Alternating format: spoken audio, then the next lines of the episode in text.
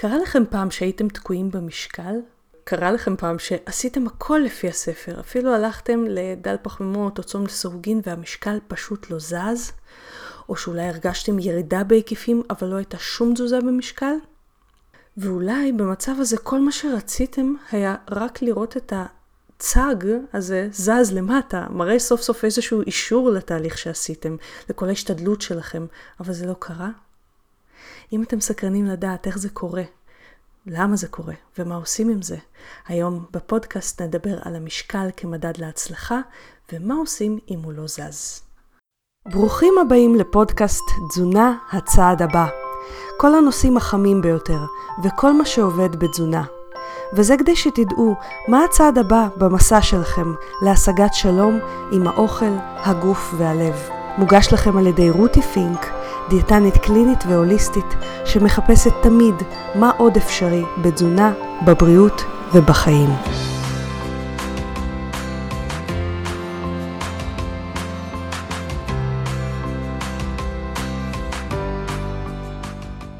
אז שלום לכולם, מי שלא מכיר אותי, אני רותי פינק, אני דיאטנית קלינית שמטפלת באכילה רגשית, במשקל ובאיזון סוכר, בעזרת כלים רבים מתחום הפסיכולוגיה, ובעזרת תזונה דלת פחמימות וצום לסירוגין.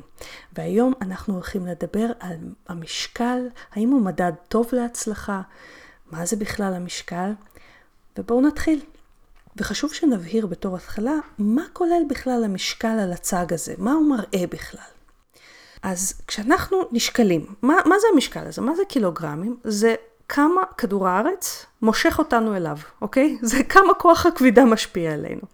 כלומר, אם המשקל שלכם, אני סתם זורק מספר, 75 קילו, על מאדים אתם תשקלו פחות, על הירח תשקלו הרבה פחות, אוקיי? למה? כי כוח הכבידה בהם, אם אני לא טועה, כאילו אל תתפסו אותי בידע של אסטרונומיה, בטוח על uh, הירח כוח הכבידה פחות uh, חזק, ושם אנחנו אוטומטית נשקול פחות. אז אם בא לכם לרדת 30 קילו ככה, או משהו כזה בבת אחת, לכו ל- ל- לירח. אז קודם כל, זה, זה מה זה המשקל. אנחנו מייחסים אליו הרבה משמעויות הרבה פעמים של, של ערך עצמי, אבל זה כולה כמה כדור הארץ מושך אותנו, וכמה כוח הכבידה פועל עלינו. האם זה מה שצריך להחליט עבורנו מה אנחנו שווים? זו סתם שאלה לחשיבה. ואני רוצה ככה שנתמקד רגע, מה אנחנו שוקלים בעצם כשאנחנו כבר כן שוקלים במשקל. הרי אנשים חושבים שנגיד אם הם מאבדים במשקל אז הם איבדו שומן, ובפועל המשקל שלנו כולל את סך כל מה שיש בתוכנו. זה בהנחה שאנחנו נשקלים כמובן בלי בגדים. כי אם אנחנו נשקלים עם בגדים, זה כמובן כולל גם את הבגדים, ואם תכשיטים, אז כמובן גם את התכשיטים וכן הלאה. אז נעמדנו על המשקל, מה המשקל מראה לנו? הוא מראה לנו גם כמה שירים יש לנו, פלוס כמה שומן יש לנו, פלוס כמה שוקלים האיברים שלנו, פלוס כמה זוזלים צברנו, ואפילו הוא נורא מושפע ממסת העצם שלנו. אני אתן לכם דוגמה. אריק זאבי, בזמן התחרויות האולימפיות שלו, הוא שקל כמו בן אדם, אם, אם בן אדם שהוא לא אתלט, בגובה שלו היה שוקל ככה, הוא היה נראה עם השמנה. אבל אריק זאבי היה וואחד שריר אחד גדול בזמן התחרויות האולימפיות שלו. ולכן מצד אחד הוא שקל די כבד. מצד שני, המשקל שלו לא הראה כמה שומן יש לו. אני תמיד אומרת למטופלים שלי שמתחילים לראות בהתחלה ירידה בהיקפים, אבל לא ירידה במשקל, זה, זה יכול לקרות, אנחנו תכף נדבר על זה. אה, אז אני אומרת להם, מה אכפת לכם אם יהיה לכם צורת גוף של בר רפאלי ותשקלו אותו דבר כמו שאתם שוקלים היום? מה אכפת לכם? מה, מה אכפת לכם כמה כוח הכבידה משפיע עליכם אם אתם נראים בדיוק כמו שאתם רוצים ומרגישים בגוף שלכם כמו שאתם רוצים? אז זה דבר שכדאי לחשוב עליו כשאנחנו מדברים על המשקל. דוגמה נוספת למשל זה אישה בהיריון. יש נשים שמרזות בהיריון, יש כאלה, למשל הן סובלות מבחילות גדולות או סתם יורד להן התיאבון מסיבות הורמונליות. הגוף שלהן מרזה, אבל המשקל עולה. למה? כי הן מגדלות עובר. זה איכשהו הגיוני לנו. אבל כשאנחנו מסתכלים על המשקל ואנחנו רואים נגיד עלייה ואנחנו לא מרגישים עלייה בהיקפים ואנחנו תוהים מה קורה בתוכנו, זה נשמע לנו פחות הגיוני למשל שאנחנו נגדל משהו אחר כמו שריר או אפילו מסת עצם, נכון? אז למה אני מספרת לכם את כל זה? כדי שבתור התחלה נבין שהמשקל על הצג הוא מדד שהוא לא מדבר כל כך מדויק את ההצלחה. יש לו יתרונות, ואנחנו תכף נדבר עליהם, אבל הוא לא יכול לה, להחליט לגמרי עד הסוף אם אנחנו מצליחים או לא. ורבים וטובים מתייאשים אם הם לא רואים ירידה במשקל, בזמן שהם לגמרי בירידה ברקמת שומן, וחבל, אוקיי? אז בואו נדבר מה קורה כשאנחנו יורדים במשקל. אם אנחנו נגיד רואים שהצג מראה לנו, סתם דוגמה, אני זורקת ירידה של קילו, שתיים, ווטאבר, מה הוא מראה לנו בדרך כלל? אז באמת, זה יכול להיות ירידה ברקמת שומן. אגב, שתדעו, אף פעם רקמת השומן לא יורדת לבד, אוקיי? זה תמיד יהיה גם קצת מסת גוף רזה, מה שנקרא. מסת גוף רזה זה כל מה שהוא בגוף מינוס רקמת השומן. כלומר, זה לא רק שרירים, אוקיי? יש לנו איברים, יש לנו עצמות, יש לנו שערות, יש לנו רקמות חיבור, יש לנו אור. כל זה נקראת מסת גוף רזה. ו... ברגע שאנחנו יורדים בשומן, אנחנו גם אוטומטית נרד קצת ברקמת גוף רזה. מה שאומרים שאנחנו רוצים לשמר את השריר ולרדת רק ברקמת השומן, בגלל שאנחנו לא מודדים שריר לבד, אלא בבדיקות שתכף נדבר עליהן, שהן מאוד מאוד יקרות ונדירות, אנחנו מודדים יותר מסת גוף רזה ולא שומן. ובמצב כזה, אנחנו לא יכולים לדעת אם ירדנו בשריר או אולי דווקא ברקמת חיבור. כי תחשבו על זה, יש אנשים, ש... סתם דוגמה, שכשהם יורדים מאוד במשקל, יש להם פחות עודפי עור מאחרים, נכון? מה הם פירקו? הם גם פירקו מסת גוף רזה. איך הם עשו את זה? הם פירקו חלק מעודפי העור. אז אנחנו יכולים לרדת ברקמת השומן, זה תמיד ילווה בעוד דברים, כמו מסת גוף רזה קצת, שזה לא תמיד שוב אומר שרירים, אבל זה בהחלט יכול להגיד שרירים אם התזונה לא מותאמת. דבר נוסף שאנחנו יכולים לראות בירידה במשקל, במיוחד אם היא קורית מאוד מהר, נגיד תוך כמה ימים, זה עיבוד נוזלים. איכשהו נוצר איזשהו מיתוס שבהתחלה יורדים מהר כי מאבדים נוזלים. לא בהכרח. בתזונה דלת פחמימות, הרבה פעמים מאבדים הרבה נוזלים בהתחלה, אבל לא בכל תזונה. יש תזונה שבקושי מאבדים בנוזלים, ואז אנשים מתייאשים נגיד אם הם יורדים באיזשהו קצב יותר לאט מאשר הם ציפו בהתחלה, אבל זה קרה פשוט כי הם לא איבדו כל כך הרבה נוזלים. ירידה במשקל בהחלט יכולה להיות ירידה בכמות השרירים.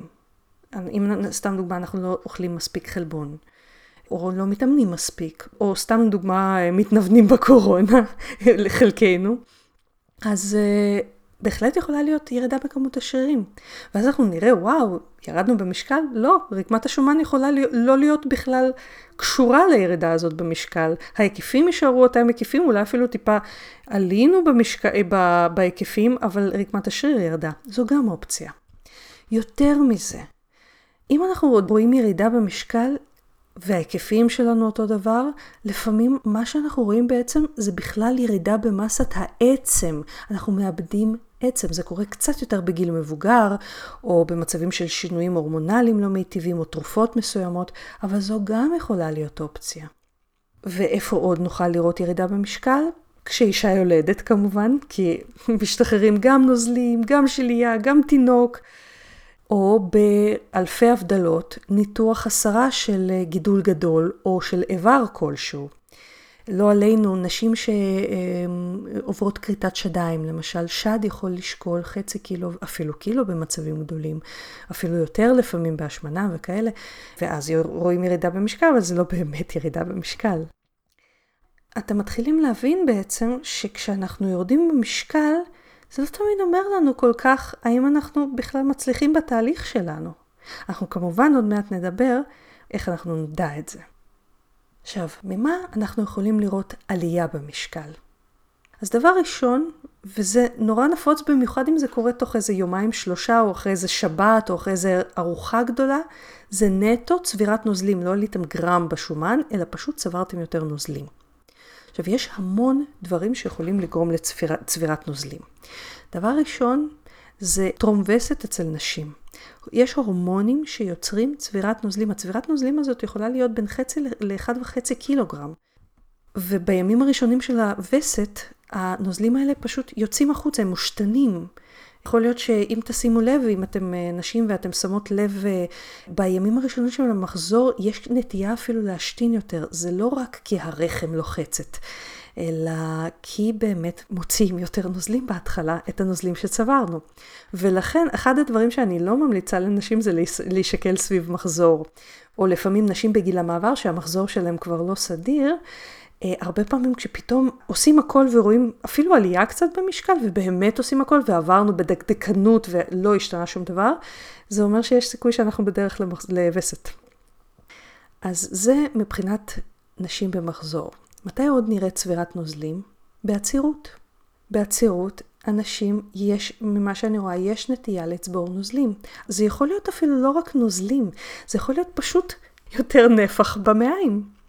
אוטומטית, אחרי שהצואה הזאת תצא, יהיה פחות נפח במעיים, אוטומטית תרדו, אפילו בלי שום קשר לצבירת נוזלים.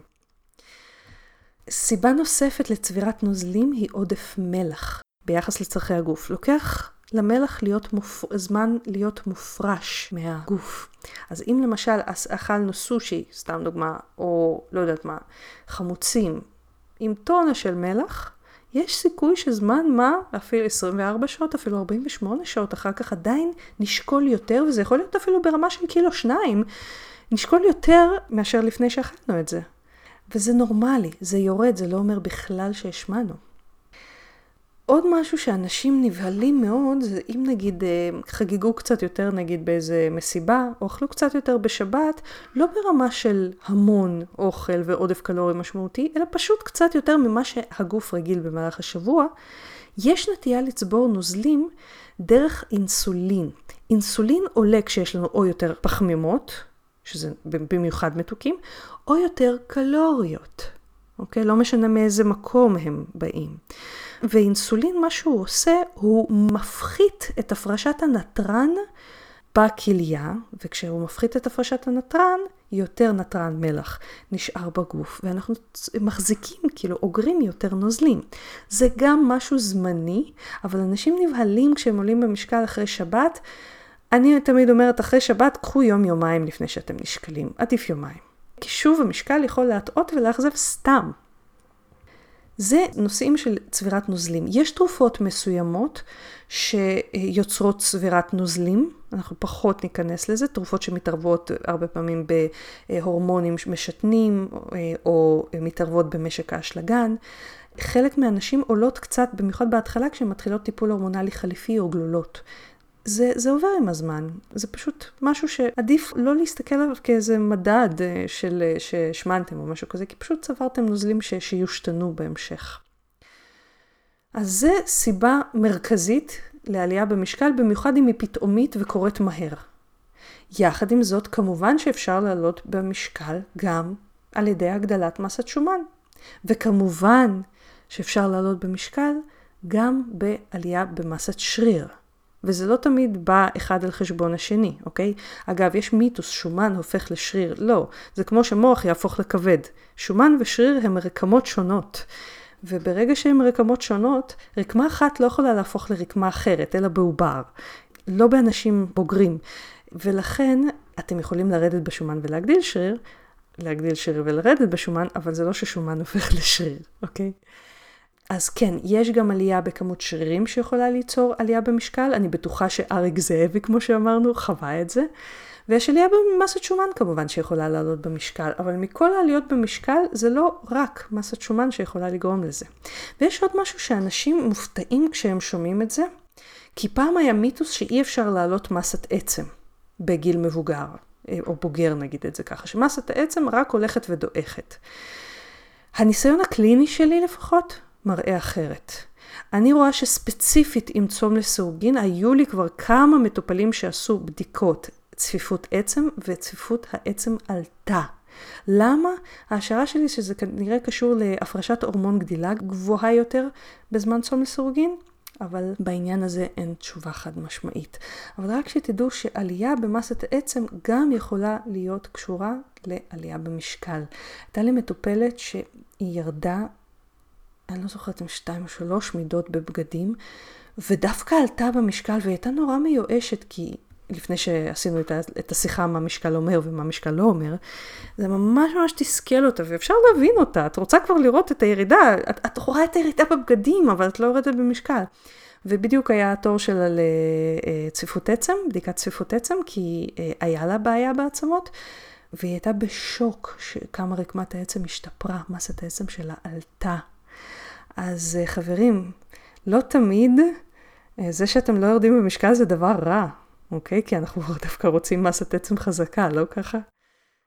אז עד עכשיו דיברנו מהו משקל, מה הוא מכיל, מה יכולה להגיד עלייה במשקל ומה יכולה להגיד ירידה במשקל.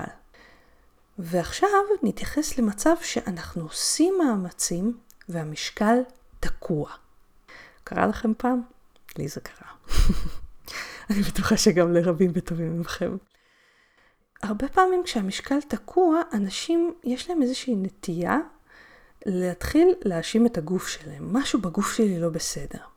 תכף אנחנו נדבר על כל הסיבות שיכולות ליצור התקעות במשקל, ואתם תבינו שכן, יש מצבים שהגוף יכול להיות באמת משהו לא בסדר, נגיד במצב של בלוטת התריס או תרופות מסוימות שמשנות את הבלנס של הגוף.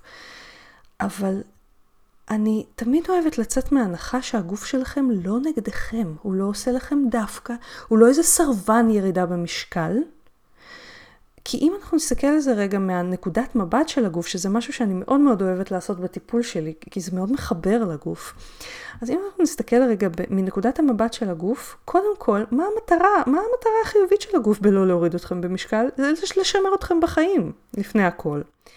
ודבר שני, הרבה פעמים יש כזה נתק בין אנשים לבין גופם, שהם בטוחים שהם עושים הכל, בזמן שהגוף מבקש מהם לעשות משהו אחר. תכף נדבר על זה. ואז הם מאשימים את הגוף בזמן שבעצם כאילו, הגוף בסדר, ו- ואם הם רק יקשיבו לו, הוא ירד במשקל בכיף. אוקיי?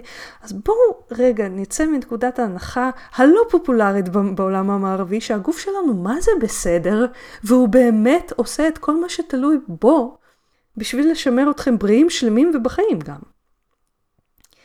אז צר לי לאכזב אתכם, למי שמאמין שהאינסולין הוא הגורם להיתקעות במשקל.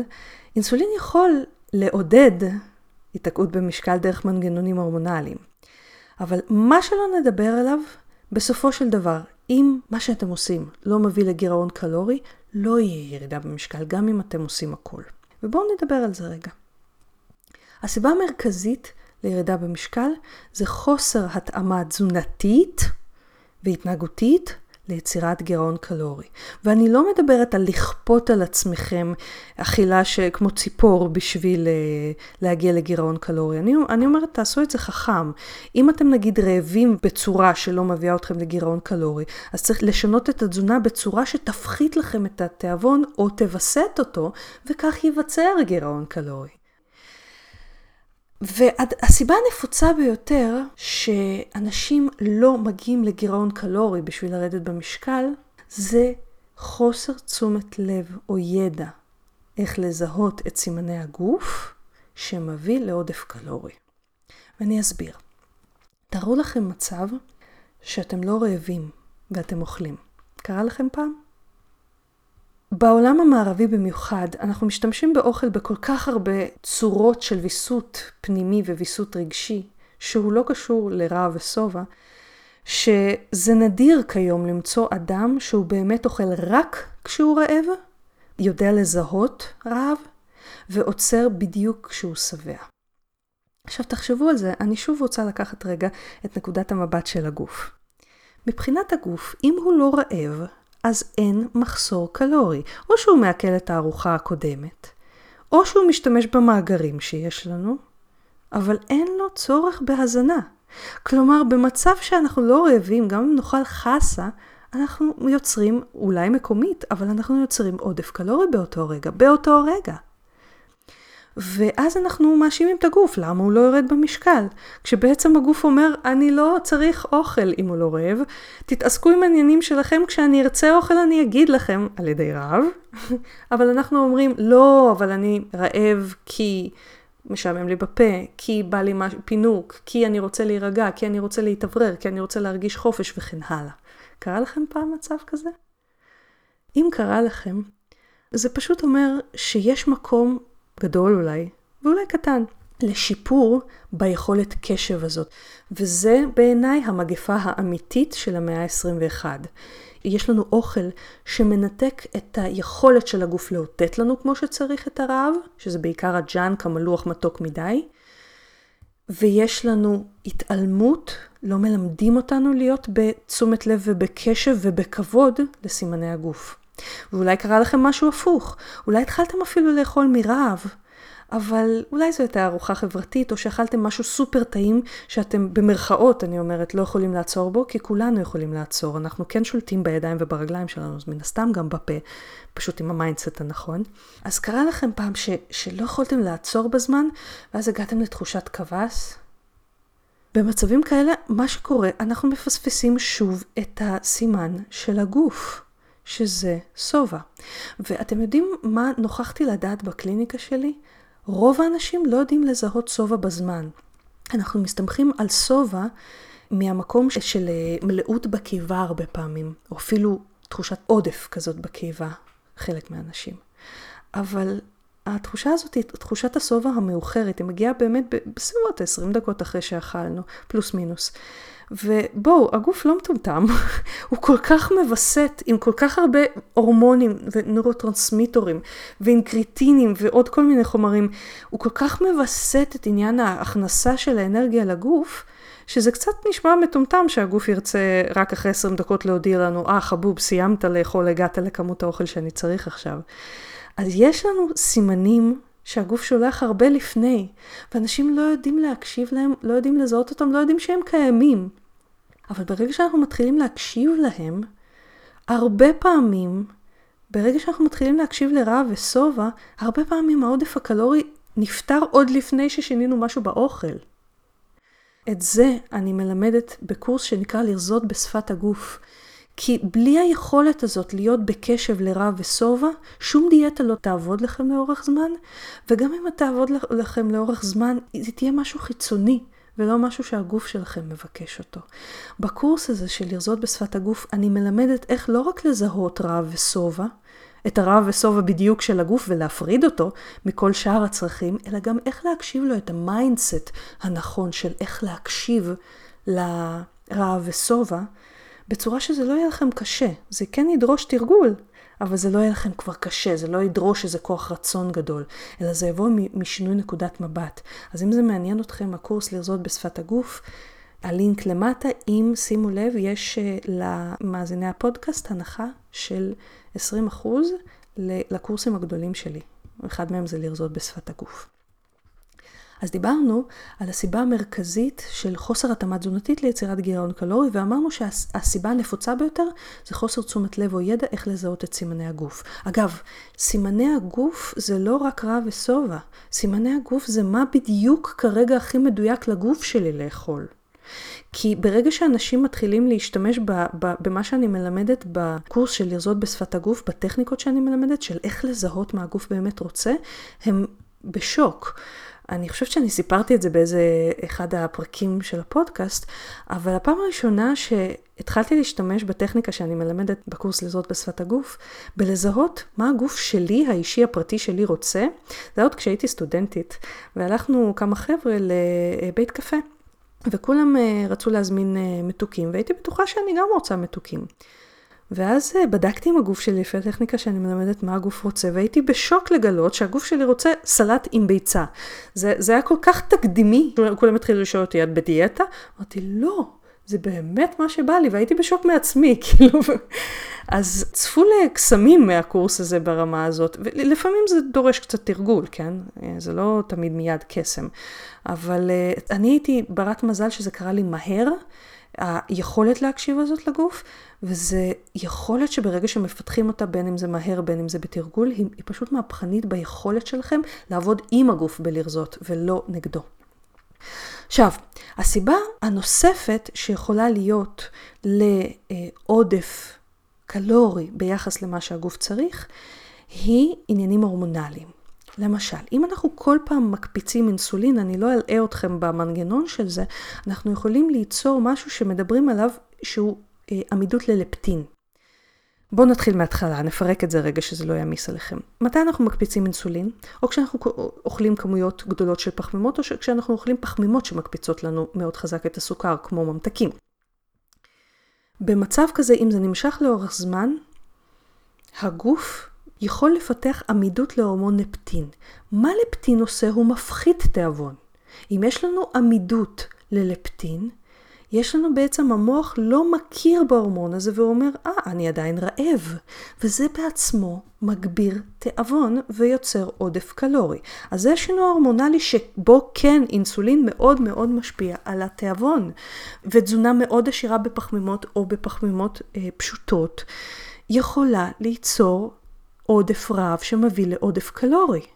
זה לא שסתם טחנתם, זה ממש ממש ברמה הפיזיולוגית. מה עושים במצב כזה? מפחיתים קפיצות אינסולין, ואחרי זמן מה?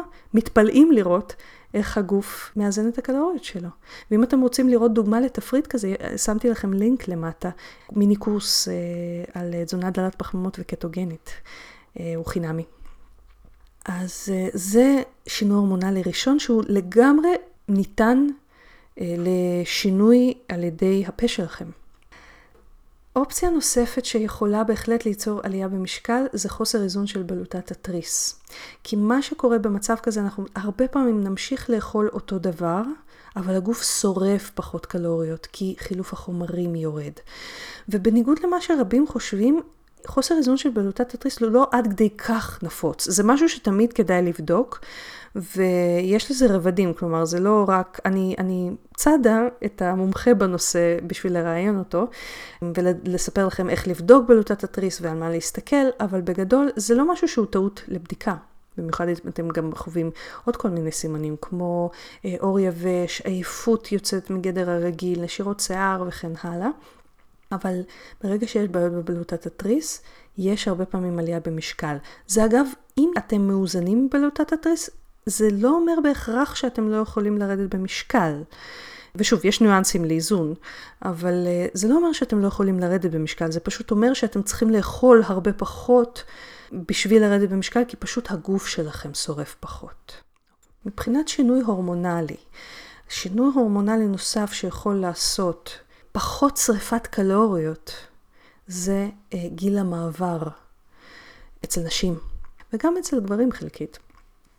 כי בגיל המעבר מאזן ההורמונים יוצר מצב של האטה בחילוף חומרים. ההאטה הזאת היא לא היסטרית, כלומר זה לא אלפי קלוריות, אבל זה יכול בהחלט להסתכם ל-100, 2, 3 מאות של קלוריות. ואם אנחנו לא מפחיתים את זה על ידי קשב הדוק הדוק הדוק לרע ושובע, אז אנחנו נתחיל לעלות במשקל בהחלט. אז זה דברים שהם קצת אולי פחות בשליטה שלנו, אבל זה לא, זה לא אומר שאנחנו לא יכולים לרדת במצבים האלה במשקל, זה פשוט אומר שאנחנו צריכים להיות הרבה יותר אה, מדויקים, גם עם סימני הרעב וסובב, ולפעמים, או הרבה פעמים תלוי במצב, אנחנו נצטרך את העזרה של התזונה שמפחיתה תיאבון, שזה או תזונה דלת פחמימות סלש קטו, או צום לסירוגין, ששניהם מפחיתים תיאבון. תכף נדבר על זה. עכשיו, נכון דיברנו על אה, זה שאם אנחנו לא מקשיבים לרע ושובע, אז אנחנו יכולים לא לרדת במשקל. אז אחד הדברים שהכי יוצרים חוסר הקשבה לרע ושובע, זה אכילה רגשית. אכילה רגשית זה כל פעם שאנחנו אוכלים כי היה לנו רגש מודע או לא מודע, לא תמיד אנשים מזהים את הרגשות שלהם. אה, לפעמים הרגשות האלה הם בצורה לא מודעת, ורק אם אה, יודעים להתבונן לעומק, בתשומת לב, כאילו שמים לב לרגשות האלה. אז אה, אם זה מעניין אתכם, יש לי הרצאה במחיר שווה לכל כיס על אכילה רגשית, אני משאירה לכם את הלינק. אני חושבת שהיא תפתח לכם מאוד את הפתח גם להבין מתי זה אכילה רגשית ומתי זה לא אכילה רגשית. גם uh, תיתן לכם כלים מאוד מאוד פרקטיים, וגם uh, מי שרוכש את האכילה הרגשית הוא מקבל גם הנחה לקורס לרזות בשפת הגוף. אני רוצה באמת להתעכב שנייה על העניין של ההורמונים שיוצרים הגברת תיאבון, בנושא האינסולין והלפטין שדיברתי עליהם. כי מה שקורה במצבים האלה, הגוף ממשיך לשרוף אותה כמות אנרגיה, אבל בגלל שהתיאבון שלנו לא מבוסת בצורה מיטיבה עבורנו, בגלל שינויים ההורמונליים, שאני מדברת על לפטין ואינסולין, לפטין זה הורמון השובע, כאילו, ואינסולין. במצב כזה, אנחנו יכולים להיות בקשב מושלם לגוף ועדיין לא נרד במשקל. זה אגב מה שקרה לי. אני יודעת להיות בקשב לגוף בצורה די טובה. אבל אני, רק מזה אני לא יורדת במשקל. כי במידה ואני לא מתאימה את האוכל, הגוף שלי כנראה יותר מועד, נקרא לזה ככה, אה, להגביר תיאבון, שלא מסיבות רגשיות, פשוט נטו תיאבון. והרבה אנשים תופסים את הצום לסירוגין כהרעבה, כאילו כרעב, מתמודדים עם רעב. אני רוצה להגיד לכם, כן, מתמודדים עם רעב בהתחלה. אבל הרעב כל כך יורד, שרוב האנשים שעושים את הצום לסירוגין מעל 3-4 שבועות, בצורה נכונה, הם מדווחים על חוסר יכולת לאכול מספיק, בצורה מאוד דומה למה שאני ראיתי אצל אנשים שהם, אה, אני הייתי במכבי אה, דיאטנית בריאטרי, שזה אומר, עבדתי עם מטופלים אחרי ניתוח בריאטרי, בליווי תזונתי שלהם, והם רובם דיווחו על שינויים בטעם, והם כל המנותחים הבריאטרים מדווחים על שינויים בתיאבון, זה כל המהות של הניתוח הזה. עכשיו, הניתוח הזה מתערב בהורמוני רעב ושובע, וכנראה שגם הצום לסורגין, כי אני ממש, שוב, אין על זה מחקרים מספיק, אבל אני ממש רואה את זה בשטר, זה כאילו copy-paste, אה, קחו אדם שמצא את הפרוטוקול המתאים לו, ועושה אותו לפחות 3-4 שבועות, מתחיל דיווח של ירידה בתיאבון, מתחיל דיווח של הפחתת חשקים, וזה מה שאנחנו רואים גם באנשים עם uh, ניתוח בריאטרי. וזו הסיבה שאני חושבת שצום לסירוגין מאוד underestimated לירידה במשקל ולוויסות תיאבון. הרבה פעמים אפשר לעשות צום לסירוגין מבלי בהכרח ללוות אותו בתזונה דלת פחמות או קטוגנית. דיברתי על זה בפרקים הקודמים בפודקאסט, בפרקים על מיתוסים בצום לסירוגין, בפרק. ובדיוק בגלל זה הכנתי את הקורס המלא והמקיף על צום לסירוגין, כי הוא מלמד אתכם שלא תעשו טעויות, כי כל כך הרבה אנשים לא יודעים לעשות צום לסירוגין, מזיקים לעצמם ולא מפיקים תוצאות וסתם סובלים. הקורס הזה יכול לחסוך לכם המון סבל והמון כסף, גם בדיאטות וגם בניתוחים בריאטריים. אז אה, גם בקורס הזה על איך לעשות את הצום לסורוגין, איך להימנע מבעיות בצום לסירוגין, מתי לדעת לשנות פרוטוקול, איך יודעים איזה פרוטוקול מתאים לי, כל זה בקורס אה, שנקרא אכילה לסירוגין לבריאות והרזייה, וגם בזה יש לכם הנחה של 20% למי שמאזין לפודקאסט, והלינק למטה כמובן. אז דיברנו על מה יכול ליצור תקיעות במשקל, ואתם רואים שזה הרבה יותר מורכב מאשר רק תקיעות בשומן. כי אולי התקיעות היא בגלל שהגדלתם מסת עצם, ואולי התקיעות כי אתם לא מקשיבים לרעב ושובע. ופה אנחנו בעצם מגיעים למה שמכשיל רבים וטובים, שזה המשמעות הפסיכולוגית של המשקל. כי אנשים תולים כל כך הרבה ערך עצמי ברמה לפעמים לא מודעת, הם מרגישים מאוכזבים מעצמם, כאילו אני לא מוצלח, או איך זה שאני מצליח רק בזה, אה, אה, אה, בהכל ורק בזה אני לא מצליח. ואז מה שקורה, כשאנחנו לא רואים את הירידה במשקל שציפינו לה, אנחנו יורדים במוטיבציה, ואתם יודעים מה אומרים על זה, רבים וטובים הפסיקו לפני שהם ידעו כמה קרובים הם היו להצלחה. כי אולי בכלל החוסר ירידה במשקל הוא כי, לא יודעת מה, אתם מגדילים מסת עצם, או הגדלתם שריר, או סתם שאתם צורכים יותר מדי מלח, אוקיי? אז אנחנו חושים, חשים גם uh, עם החוסר הצלחה הזה ייאוש. אנחנו זורקים את מה שעשינו להנחות, במקום אולי לנסות לערוך איזשהו שינוי קטן שיעשה את כל ההבדל. לא ככה? יש יתרונות להסתמכות על המשקל כמדד להצלחה, כי ממש פשוט למדוד אותו, פשוט להשתמש במשקל, וזה כן יכול לעורר המון מוטיבציה אם רואים תוצאות. אבל החסרונות הם שהמשקל לא מראה ממה עלינו בדיוק, או ירדנו. הוא לא תמיד משקף ירידה בשומן או בהיקפים. הוא יכול להוריד מוטיבציה אם לא רואים את התוצאות הרצויות, או אם לא עומדים בציפיות שלנו. יכול להיות למשל שאתם יורדים, אבל לא בקצב שאתם רוצים, ואם אתם הייתם ממשיכים ככה כל הזמן, אז כאילו הייתם יורדים וואחד כמות אה, משקל, אבל אתם מאיצים בעצמכם. ואז אתם לוקחים על עצמכם כל מיני uh, עוד משימות uh, שינוי שהם too much בשבילכם והם כאילו כמו לשבור את גב הגמל של המוטיבציה, ואז אתם מתייאשים. אז מה עושים בשביל שזה לא יקרה? אני מזמינה את כל המטופלים שלי, ואת, ואת כולכם כמובן, לקחת פרמטרים נוספים שהם לא תלויים במשקל. למשל, היקפים. למשל, בגדים שלא נמתחים. למשל, אחת לחודש לצלם את עצמכם באותה פוזה, באותם בגדים, באותן תמונות. אה, יש עוד דרך לראות את זה, שזה דקסה, לראות ממה בדיוק אנחנו עולים או יורדים. דקסה זה בדיקת הרכב גוף, עושים אותה בבתי חולים ובמעבדות פרטיות. היא עולה לא מעט, אבל למי שבקטע של ביו-הקינג זו יכולה להיות אופציה טובה. אבל יותר מזה, ההסתמכות על משקל היא הסתמכות על התוצאה. והמצליחנים, זה בסדר גמור לרצות תוצאה, וזה לגיטימי לחלוטין, ו- וזה בסדר גמור לקחת את התוצאה כפידבק. מה התוצאה שאני מגיע אליה לעומת כמה אני צריך להשקיע. אבל אם אתם לא רוצים להתייאש לפני שידעתם כמה קרובים הייתם להצלחה, אני מזמינה אתכם לשנות קצת את נקודת המבט. אני מזמינה אתכם לא להיות פרפקציוניסטים בקצב הירידה במשקל, באיזה מהירות אתם יורדים במשקל, אלא להיות פרפקציוניסטים בהתחייבות לתהליך. מה זה אומר? זה אומר שלא משנה מה קורה, אתם מחויבים, אתם תפצחו את זה, אתם מחויבים בסוף להגיע לתוצאה, אבל אתם מחויבים לתהליך. כלומר, אם נפלתם, אתם מחויבים לקום ואתם מחויבים ללמוד מהתהליך מהנפילה. כי אם אתם סתם תקומו ותגידו, טוב, יום חדש מחר, אתם תמשיכו ליפול באותו מקום כשהמקום הזה יגיע. אבל אם אתם לוקחים מין mindset כזה של, של מצליחנים, שמה מצליחנים עושים? לא משנה אם הם הצליחו או נכשלו ממשהו, הם לומדים גם מהצלחה וגם מכישלון. במצב כזה, אם אתם פרפקציוניסטים בהתחייבות לתהליך, השינוי במשקל בסוף יגיע. אז אני מקווה שנהניתם מהפודקאסט היום. אם אתם רוצים להיות בקשר או לשלוח שאלות לפודקאסט, אתם ממש מוזמנים לבקר באתר של הפודקאסט rutifink.com, פינק כמו F כמו פנטזיה, rutifink.com/פודקאסט. אתם גם מוזמנים לחפש אותי ביוטיוב, יש לי ערוץ מלא בסרטונים על תזונה דלת פחמימות וצום לסירוגין, פשוט חפשו רותי פינק ביוטיוב. יש לי גם ערוץ באינסטגרם, פשוט חפשו רותי פינק באנגלית, שוב F כמו פנטזיה. אתם ממש מוזמנים לעקוב אחריי גם בפייסבוק. אתם יכולים לחפש אותי פשוט בעברית, רותי פינק, או להיכנס לאחת משתי הקבוצות שאני מנהלת, דלי פחמימות ישראל, והקבוצה צום לסירוגין עם רותי פינק. ואנחנו נשתמע שבוע הבא. תודה שהקשבתם לפודקאסט תזונה הצעד הבא. אני מקווה שנהניתם.